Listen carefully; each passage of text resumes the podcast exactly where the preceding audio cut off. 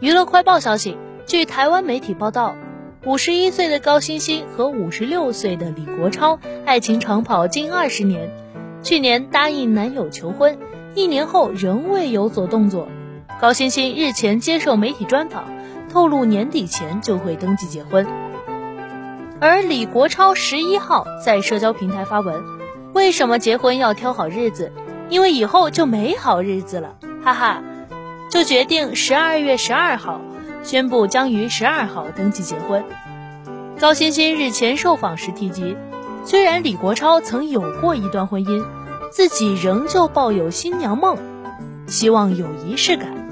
年底前完成登记结婚后，预计明年举办婚礼。李国超也全权交给高欣欣决定。李国超先前于舞台剧活动受访。